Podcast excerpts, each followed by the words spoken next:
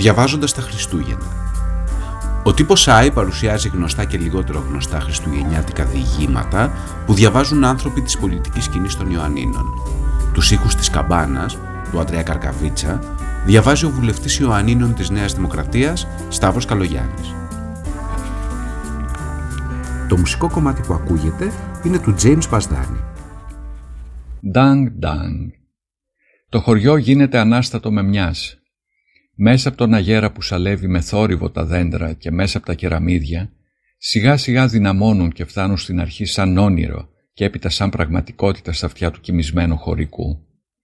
Αυτός όμως είναι τόσο καλά μέσα στο καλύβι του, αισθάνεται τέτοια ζέστη κάτω από τα μάλινα σκεπάσματά του, που δυσκολεύεται να αλλάξει τη ζεστασιά του με το κρύο της νύχτας.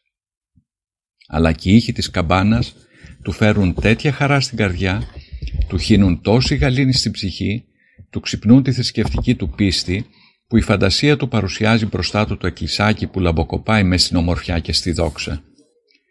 Νιώθει γύρω του να ψάλλονται τα τροπάρια που δεν καταλαβαίνει τα λόγια τους, αλλά μαντεύει τη σημασία τους με την καρδιά του.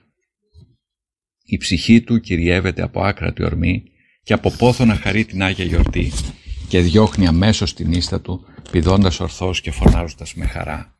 «Γυναίκες, παιδιά, σηκωθείτε!»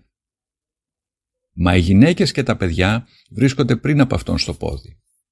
Ανάβουν το λιχνάρι και σκαλίζουν τη φωτιά που τρώει λέμαργη μια καινούργια αγκαλιά από φρίγανα. Τα παιδιά ζητούν ανυπόμονα τα καινούργια τους ρούχα, ο χωρικός βιάζεται να καθαρίσει τη σκονισμένη από τη δουλειά φορεσιά του, η χωρική τρέχει παντού. Ντάγκ, ντάγκ, ντάγκ. Χτυπάει για να ξυπνήσει τους αφεντάδες του τόπου που δεν τους ξύπνησαν οι πρώτοι ήχοι της καμπάνας. Σηκώνονται και εκείνοι και ενώ ετοιμάζονται για τη λειτουργία ρίχνουν ματιές στο γουρουνόπουλο που κρέμεται από το ταβάνι. Θυσιάστηκε και αυτό μαζί με όλους τους όμοιούς τους στο χωριό και στα γύρω, τα απομεσήμερο της περασμένης μέρας. Από το πρωί είχαν απολυθεί όλα τα φυλαγμένα γουρούνια και έτρεχαν κοπαδιαστά στους δρόμους του χωριού. Άξαφνα όμως ο Βόλας, ο καλύτερος κοπευτής του χωριού, ρίχνει στο κοπάδι την πρώτη του φεκιά. Και ενώ οι γυναίκες και τα παιδιά κλείνονται μέσα στα σπίτια, οι χωρικοί με τα καριοφύλια στα χέρια πυροβολούν αλίπητα. Οι γριλισμοί των ζώων, οι χαρούμενες φωνές των αντρών που τα κυνηγούν, τα γαυγίσματα των σκύλων και οι αδιάκοπες του φεκές γεμίζουν τον αέρα με θόρυβο και αλαλιτό. Σε λίγο όμως πάβουν όλα. Οι γυναίκες βγαίνουν να ζεστάνουν νερό για το μάδημα, ενώ οι άντρες περιγράφουν ο ένας τον άλλον κοροϊδευτικά τις απελπισμένες φωνές και τα τρεχάματα των γουρουνιών για να ξεφύγουν το θάνατο. Τώρα καθένα τους κρέμεται στο σπίτι του αφεντικού του έχοντας στο στόμα του ακέραιο λεμόνι που του το έβαλε η νοικοκυρά για να γίνει νόστιμο το κρέας του. Σε λίγο θα λιανιστεί, θα βραστεί, θα παστοθεί για να γίνει παστουρμάς και πηχτή και να θρέψει όλο το χειμώνα τον αφέντη και το σπίτι του. Ντάγκ, ντάγκ, ντάγκ. Ακούγεται ξανά η καμπάνα που αντυχεί δυνατά σαν να της μεταδίνει όλη του την ανυπομονησία ο κοδονοκρούστης. Το νιό αντρόγινο θέλει να πάει στη λειτουργία, αλλά πρέπει να πάει καθώς του ταιριάζει μια τέτοια επίσημη μέρα. Η λιγερή θεμάται καλά τα λόγια που τους είχαν πει από βραδύ στα παιδιά που τραγουδούσαν.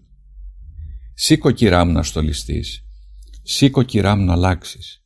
Βάλε τον ήλιο πρόσωπο και το φεγγάρι αστήθη και τον καθάριο αυγερινό βάλ τον εδαχτυλίδι. Γι' αυτό στέκεται ορθή μπρος ένα μικρό κομμάτι από καθρέφτη κολλημένο με λάσπη στον τοίχο και βάνει όλη της τη φροντίδα για να δώσει περισσότερη λάμψη στο φυσικό κάλος του προσώπου της. Μα και ο άντρας της, λεβέντης με το μαύρο μουστάκι στριμμένο, με το φέις του λίγο στραβά, με τη φουστανέλα τη χιονάτη, φοράει τα παπούτσια του και τραβούν για την εκκλησία. Ντάγκ, ντάγκ, ντάγκ. Ας έρθει ο κόσμος όλος, όλους τους θέλει η εκκλησιά και ολοένα μαζεύονται από εδώ και από εκεί, από όλα τα μονοπάτια του χωριού προβάλλουν συντροφιές από γυναίκες και άντρες και παιδιά. Και η χαμηλή και στενάχωρη εκκλησιά, με τις ταμπόθωρες εικόνες της, με το ξύλινο ταβάνι και με το πλακόστρωτο χώμα, όλους τους καρτερεί και όλους τους υποδέχεται. Θα ρίσει με τις προσευχές του παπά για τις φωνές του ψάλτη. Και η ψυχή τους φτερουγίζει στο θρόνο του πλάστη. Τα πρόσωπα όλα γελούν, οι καρδιές βροντοχτυπούν στα στήθη συγκινημένες, το θρησκευτικό αίσθημα μεγαλώνει.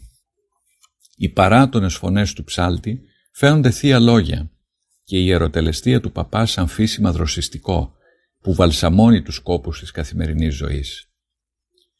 Ντάγκ, ντάγκ, ντάγκ. Η λειτουργία τελείωσε. Απόλυσε η εκκλησιά. Οι χωριανοί ασπάζονται τις εικόνες, φιλούν το χέρι του παπά, άλλοι μεταλαβαίνουν και άλλοι φεύγουν μασώντας τα αντίδωρο και κάνοντας το σταυρό τους. Στα σπίτια τους, εκεί ακούν με προσοχή κανένα γέρο αγωνιστή που παραβάλει τη φυγή της Παρθένου και του Ιησού με τα άτυχα ανδρόγυνα στην εποχή της Επαναστάσεως και η απλοϊκή παράσταση της γεννήσεως ενός θεανθρώπου τόσο αρμονικά συντεριάζεται με τη φαντασία και τα αγνά έθιμα των χωρικών που καθένας τους φέρνει αμέσως στο νου του το εσωτερικό του στάβλο του και τοποθετεί μέσα σε αυτόν μια γυναίκα πανέμορφη, λιμένη από τους πόνους της γέννας και ένα απλοϊκό χωρικό γονατισμένο μπροστά της, πρόθυμο να την υπηρετήσει και ένα βρέθος καταγής που τις περισσότερες φορές έχει τη μορφή του πρώτου γιού του.